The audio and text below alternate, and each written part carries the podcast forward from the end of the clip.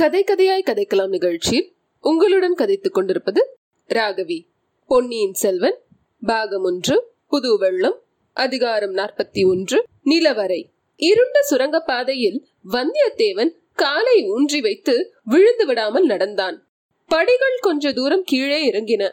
பிறகு சமநலமாய் இருந்தது. மறுபடியும் படிகள் மீண்டும் சமதரை. இரண்டு கைகளையும் எட்டி விரித்து பார்த்தான். சுவர் தட்டுப்படவில்லை. ஆகவே அந்த சுரங்க வழி விசாலமானதாகவே இருக்க வேண்டும். மறுபடியும் சற்று தூரம் போனதும் படிகள் மேலே ஏறின. வளைந்து செல்வதாகவும் தோன்றியது. அப்பப்பா இத்தகைய கும் இருட்டில் தட்டு தடுமாறி இன்னும் எத்தனை தூரம் நடக்க வேண்டுமோ தெரியவில்லையே. ஆஹா இது என்ன? இருள் சிறிது குறைந்து வருகிறதே. மிக மிக மங்கலான ஒளி தோன்றுகிறதே. இந்த மங்கிய ஒளி எப்படி எங்கிருந்து வருகிறது? மேலே கூரையில் எங்கிருந்தாவது வரும் நிலவின் ஒளியா? அல்லது சுவர்களில் உள்ள பலகணி வழியாக வரும் ஒளியா? மறைவான இடத்தில் வைத்திருக்கும் விளக்கிலிருந்து பரவும் ஒளியா? இல்லை இல்லை. இது என்ன அற்புதம்? நம் கண் முன்னால் தெரியும் இந்த காட்சி மெய்யான காட்சிதானா? அல்லது மூளை கலங்கியதால் ஏற்பட்ட தோற்றமா? அது ஒரு விசாலமான மண்டபம். கல்லை குடைந்து எடுத்து அமைந்த நிலவரை மண்டபம். அதனாலேதான் தலையை இடித்துவிடும் போல் அவ்வளவு தாழ்வான சமமட்டமான மேல்தளம் அமைந்திருக்கிறது. அந்த நிலவரையில் குடிகொண்டுள்ள மங்கிய நிலவொளி வெளியிலிருந்து வருவது அல்ல. கூரை வழியாகவோ பலகணி வழியாகவோ வருவதும் அல்ல.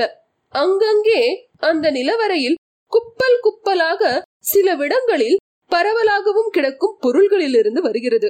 ஹா! அப்படி நிலவொளி வீசும் அப்பொருள்கள் எத்தகைய பொருள்கள்? ஒரு மூலையில் மணிமகுடங்கள். முத்தும் மணியும் வைரமும் பதித்த மகுடங்கள்.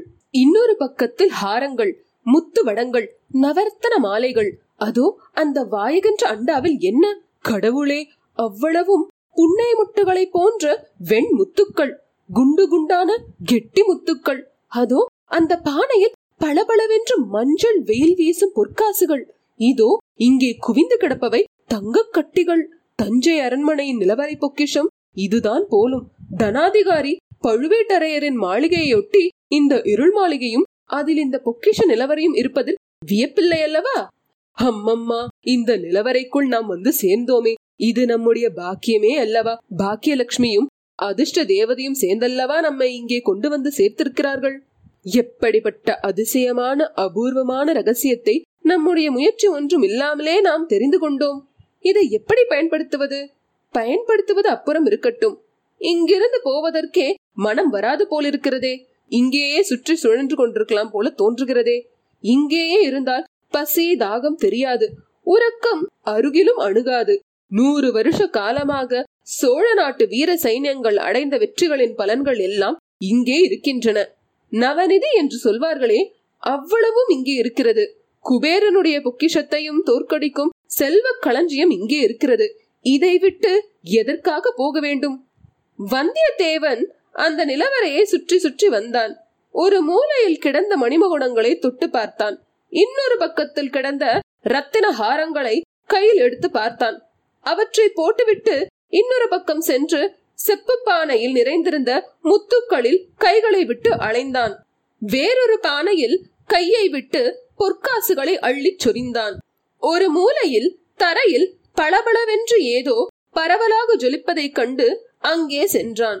முதலில் என்னவென்று தெரியவில்லை. பிறகு குனிந்து உற்று பார்த்தான். ஐயோ ஆண்டவனே அது ஒரு எலும்புக்கூடு. ஒரு காலத்தில் சதையும் ரத்தமும் தோலும் ரோமமும் மூக்கும் முகமும் கண்ணும் காதுமாக இருந்த மனித உடலின் எலும்புக்கூடு. ஆ இந்த எலும்புக்கூடு அசைகிறதே உயிர் பெற்று எழுகிறதே பொற்காசுகளைப் போலவே சத்தமிடுகிறதே. நமக்கு ஏதோ செய்தி சொல்ல எழுந்திருப்பதாக காண்கிறதே. வல்லவரையனுடைய உடம்பிலிருந்து ஒவ்வொரு ரோமமும் குத்திட்டு நின்றது. தனக்கு பைத்தியம்தான் பிடித்து விட்டது என்று நினைத்தான். ஜீ எலும்பு கூட எழுந்திருக்கவில்லை. அதற்குள்ளே இருந்து ஒரு பெருச்சாலி ஓடி வருகிறது. நம் கால் மீது விழுந்து ஓடுகிறது. ஹா இப்போது பார்த்தால் எலும்பு கூடு தரையிலேதான் விழுந்து கிடக்கிறது. ஆனால் அது நமக்கு ஒரு செய்தி சொல்லுகிறது என்பது உண்மை. ஓடிப்போ இங்கே தாமதியாதே. நானும் உன்னை போல் உடல் படைத்த மனிதனாய் இருந்தேன் இங்கு வந்து அகப்பட்டுக் கொண்டேன். இங்கேயே மாண்டு மடிந்தேன். இப்போது எலும்புக்கூடாக கிடக்கிறேன். ஓடிப்போ. என்று அது நம்மை எச்சரிக்கிறது. இங்கிருந்து உடனே தப்பிச் சென்றோமோ? பிழைத்தோம். இல்லாவிட்டால் அதோ கதிதான். அந்த மனிதனுக்கு ஏற்பட்ட கதிதான். வந்தியத்தேவன் அந்த நிலவரையிலிருந்து வெளியேற எண்ணினான். ஆனால் வெளியேறும் வழிதான் தெரியவில்லை. வந்த வழியை கண்டுபிடிக்க முடியவில்லை. நிலவரையின் ஓரமாக எங்கே போனாலும் இருள் என்னும் பூதம் வாயை பிளந்து கொண்டிருந்தது. கீழே பார்த்தால் அதல பாதாள படுகுழியாக தோன்றியது. ஏறி வந்த படிக்கட்டு எங்கேயோ ஓர் இடத்தில் இருக்கத்தான் வேண்டும். அதை கண்டுபிடிக்க வந்தியத்தேவன் மேலும் முயன்றான். தேடி தேடி அலைந்தான். அப்படி அலையும் போது ஓரிடத்தில் சுவர் ஓரமாக ஒரு குப்பல் தங்க காசுகள் கிடப்பதை கண்டான். அந்த குப்பலின் மீது ஏதோ வலை பின்னியது போல் இருந்தது. உற்று பார்த்தபோது அக்குவியலின் பேரில் சிலந்தி வலை கட்டியிருப்பது தெரிந்தது. அது அவனுடைய சிந்தனையை தூண்டியது. பெரியோர்கள் மண்ணாசை பெண்ணாசை பொன்னாசைகளை சிலந்தி வலைக்கு ஒப்பிடுகிறார்கள். சிலந்தி வலையை விரித்து கொண்டு காத்திருக்கிறது. எங்கிருந்தோ பறந்து வந்து ஈ அதில் அகப்பட்டு கொள்ளுகிறது. பிறகு சிறிது சிறிதாக சிலந்தி ஈயை இழுத்து விழுங்குகிறது. மூன்று வித ஆசைகளும் அப்படித்தான். மனிதன் வழி தவறி சென்று அந்த ஆசை வலைகளில் விழுந்து அகப்பட்டு கொள்கிறான். அப்புறம் மீளுவதில்லை. மண்ணாசை பெண்ணாசை பொன்னாசை ஆகிய மூன்று ஆசைகளின் இயல்பையும் இன்று ஒரே நாளில் நாம் அனுபவித்தாகிவிட்டது. நந்தினி என்னும் பழுவூர் இளையராணி தன்னுடைய வலையில் நம்மை அகப்படுத்த பார்த்தாள். பழைய வாடர் குல ராஜ்யத்தை அடையலாம் என்னும் மண்ணாசையும் காட்டினாள். கடைசியாக இங்கே இந்த பயங்கரமான பொன்னாசை பூதம் நம்மை அடியோடு விழுங்க பார்க்கிறது. முதல் இரண்டிலிருந்தும் தப்பித்தோம். இந்த மூன்றாவது அபாயத்திலிருந்தும் தப்ப வேண்டும். நமக்கு எதற்கு இந்த வம்பெல்லாம்? ராஜ்யம் எதற்கு? செல்வம் எதற்கு? பெண்களின் கூட்டுறவுதான் எதற்கு? வானத்தை கூரையாக விற்ற அகண்டமான பூமியே நமது அரண்மனை. யாதும் ஊரே யாவரும் கேளீர் என்று பண்டை தமிழ்நாட்டு பெரியோர்கள் சொல்லியிருக்கிறார்களே. எல்லா ஊரும் நம்முடைய ஊர்தான். எல்லா மனிதர்களும் நம்முடைய உறவினர்கள் தான் ஊர் ஊராக போக வேண்டியது புது வெள்ளம் பொங்கி வரும் நதிகளையும் புதிய இலைகள் தளிர்த்து விளங்கும் மரங்களையும் மலைகளையும் மலை சிகரங்களையும் வானத்தையும் மேகத்தையும் கடலையும் கடல் அலைகளையும் பார்த்து கழிக்க வேண்டியது.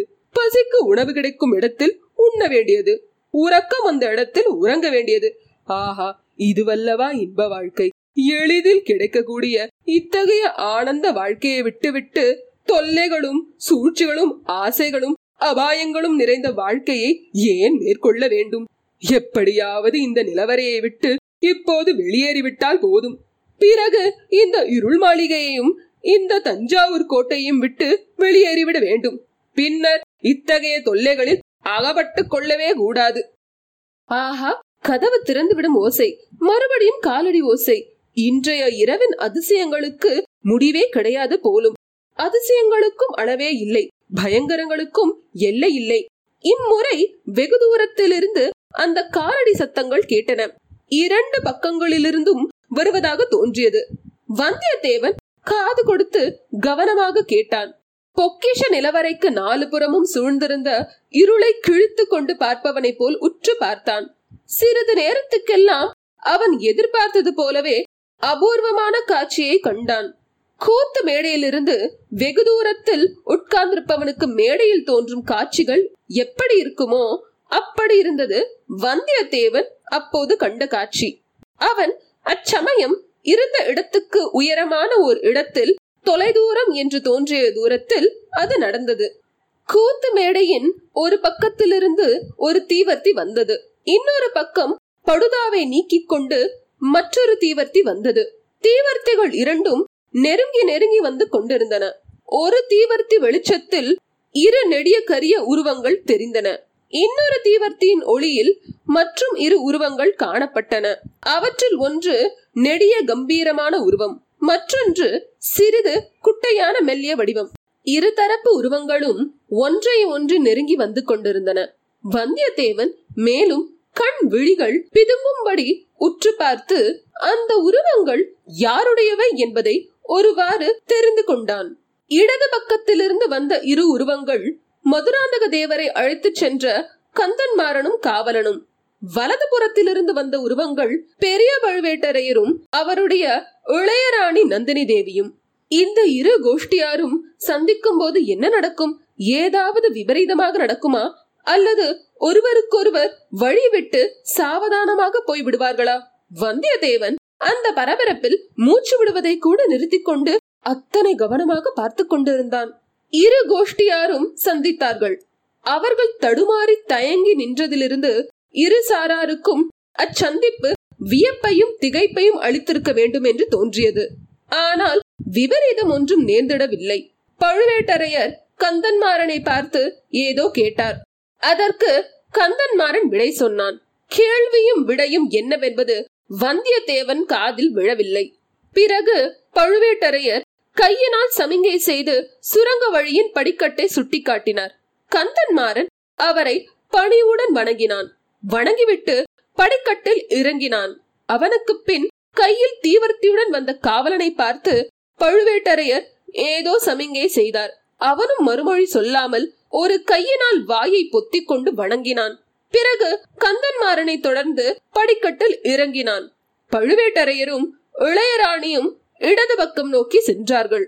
நிழலாட்டத்தையும் பொம்மலாட்டத்தையும் ஒத்த மேற்கூறிய நிகழ்ச்சிகள் எல்லாம் சில கண நேரத்தில் நடந்துவிட்டன. இவ்வளவும் சுரங்க வழியில் இறங்கும் படிக்கட்டின் அருகில் நிகழ்ந்தன என்பதை வந்தியத்தேவன் கவனித்துக் கொண்டான். ஆஹா நாம் வழியில் எங்கும் நில்லாமல் இந்த நிலவரையில் வந்து சுற்றி சுழன்று கொண்டிருந்தது எவ்வளவு நல்லதாய் போயிற்று. தான் மட்டும் அந்த இரு கோஷ்டிகளுக்கு நடுவில் அகப்பட்டுக் கொண்டிருந்தால் தன் கதி என்னவாயிருக்கும்? ஏதோ அந்த மட்டுக்கு பிழைத்தோம். அடுத்தபடி என்ன? தப்பித்துக் கொள்ள வழி என்ன? கந்தன்மாறன் மதுராந்தக தேவரை அழைத்து வந்த சுரங்க வழியில் திரும்பிச் சென்றான் என்பதில் ஐயமில்லை. அந்த வழியிலிருந்து நாம் சிறிது விலகி இந்த பொக்கிஷ நிலவரைக்கு வந்திருக்க வேண்டும். இப்போது கந்தன்மாறன் போகும் வழியை தொடர்ந்து சென்றால் எப்படியும் வெளியேறும் வாசலை கண்டுகொள்ளலாம். பிறகு ஏதேனும் உபாயம் செய்து தப்பிக்கலாம். அப்படி அவசியம் நேர்ந்தால் கந்தன்மாறனிடமே உதவி கேட்கலாம். இல்லாவிட்டால் அவனையும் அந்த காவலனையும் ஒரு கை பார்த்துவிட்டு தப்பிச் செல்லலாம். எனவே கந்தன்மாறனை இப்போது பின்தொடரலாம். முதலில் தீவர்த்தி வெளிச்சம் நிலவரைக்கு அருகில் வருவது போலிருந்தது. வந்தியத்தேவன் மூச்சை பிடித்துக் கொண்டு நின்றான். பிறகு அவ்வெளிச்சம் அகன்று செல்வது போல் இருந்தது. அதற்குள் வந்தியத்தேவன் சுற்றுமுற்றும் பார்த்து தான் அந்த நிலவரைக்குள் பிரவேசித்த படிக்கட்டு எது என்பதை அறிந்து கொண்டான். அதன் வழியாக கீழே இறங்கி மீண்டும் மேலேறினான். தீவர்த்தி வெளிச்சத்தை விட்டுவிடாமல் அதிகமாகவும் நெருங்காமல் காலடி ஓசை கேட்காதபடி மெதுவாக அடி வைத்து நடந்து சென்றான். வளைந்தும் நெளிந்தும் சுற்றியும் சுழன்றும் ஏறியும் இறங்கியும் சென்ற அந்த சுரங்க பாதையில் தானாக இருளில் நடந்து வழி கண்டுபிடித்து போவது எவ்வளவு அசாத்தியமான காரியம்! வாழ்க கந்தன்மாறன்! அவன் இப்போது தன்னை அறியாமல் நமக்கு செய்யும் உதவிக்கு எப்போது என்ன கைமாறு செய்ய போகிறோம்? இதற்கு ஒரு சந்தர்ப்பம் அவ்வளவு சீக்கிரத்திலேயே கிடைக்கும் என்று வந்தியத்தேவன் எண்ணவே இல்லை. சுரங்க பாதையின் முடிவு வந்துவிட்டது. எதிரில் பெருஞ்சுவர் தெரிந்தது. அதில் ஒரு வாசலோ கதவோ இருக்கும் என்று யாரும் கருத முடியாது. ஆயினும் இருக்கத்தான் வேண்டும். சுரங்கப்பாதைக்கு ஒரு வாசல் இருந்தே தீர வேண்டுமல்லவா? காவலன் வலது கையில் இருந்த தீவர்த்தியை இடது கைக்கு மாற்றிக்கொள்கிறான். வலது கையினால் சுவரில் ஓரிடத்தில் கை வைத்து ஏதோ செய்கிறான். திருகாணியை திருகுவது போல் திருகுகிறான். சுவரில் மெல்லிய கோடு போல் ஒரு பிளவு தோன்றுகிறது. பிளவு வர வர பெரிதாகி வருகிறது. ஒரு ஆள் நுழையும்படியான பிளவாகிறது. காவலன் ஒரு கையினால் அதை சுட்டி காட்டுகிறான். கந்தன்மாறன் அவனிடம் ஏதோ சொல்லிவிட்டு சுவரில் தோன்றிய பிளவில் ஒரு காலை வைக்கிறான். ஒரு கால் இன்னும் பின்னால் தான் இருக்கிறது. இப்பொழுது அவனுடைய முதுகு பிரதேசம் முழுவதும் புலனாகிறது. ஆஹா இது என்ன? இந்த காவலன் என்ன செய்கிறான்? அறையில் செருகி இருந்த கூறிய வளைந்த சிறு கத்தியை எடுக்கிறானே. கடவுளே கந்தன்மாறனுடைய முதுகில் ஓங்கி குத்தி விட்டானே பாதகன் பின்னாலிருந்து முதுகில் குத்தும் சண்டாளன். வந்தியத்தேவன் தான் பின்னால் ஒதுங்கியிருந்த இடத்திலிருந்து வெளிவந்தான். ஒரே பாய்ச்சலாக பாய்ந்தான். அந்த சத்தத்தை கேட்டு காவலன் திரும்பினான். தீவர்த்தியின் ஒளி வந்தியத்தேவன் முதுகில் விழுந்தது. இத்துடன் அதிகாரம் நாற்பத்தி ஒன்று முற்றிற்று. இந்த நிகழ்ச்சியை நீங்கள் ஆப்பிள் ஐடியூன் ஸ்டோரில் கேட்பதாக இருந்தால் ரிவ்யூ செய்து ரேட்டிங் தரவும். அதேபோல் ஸ்பாட்டிஃபை மூலம் கேட்பதாக இருந்தால் ஃபாலோ செய்து லைக் செய்வோம் கூகுள் பாட்காஸ்ட் மூலம் கேட்பதாக இருந்தால் தயவு செய்து சப்ஸ்கிரைப் செய்யவும்.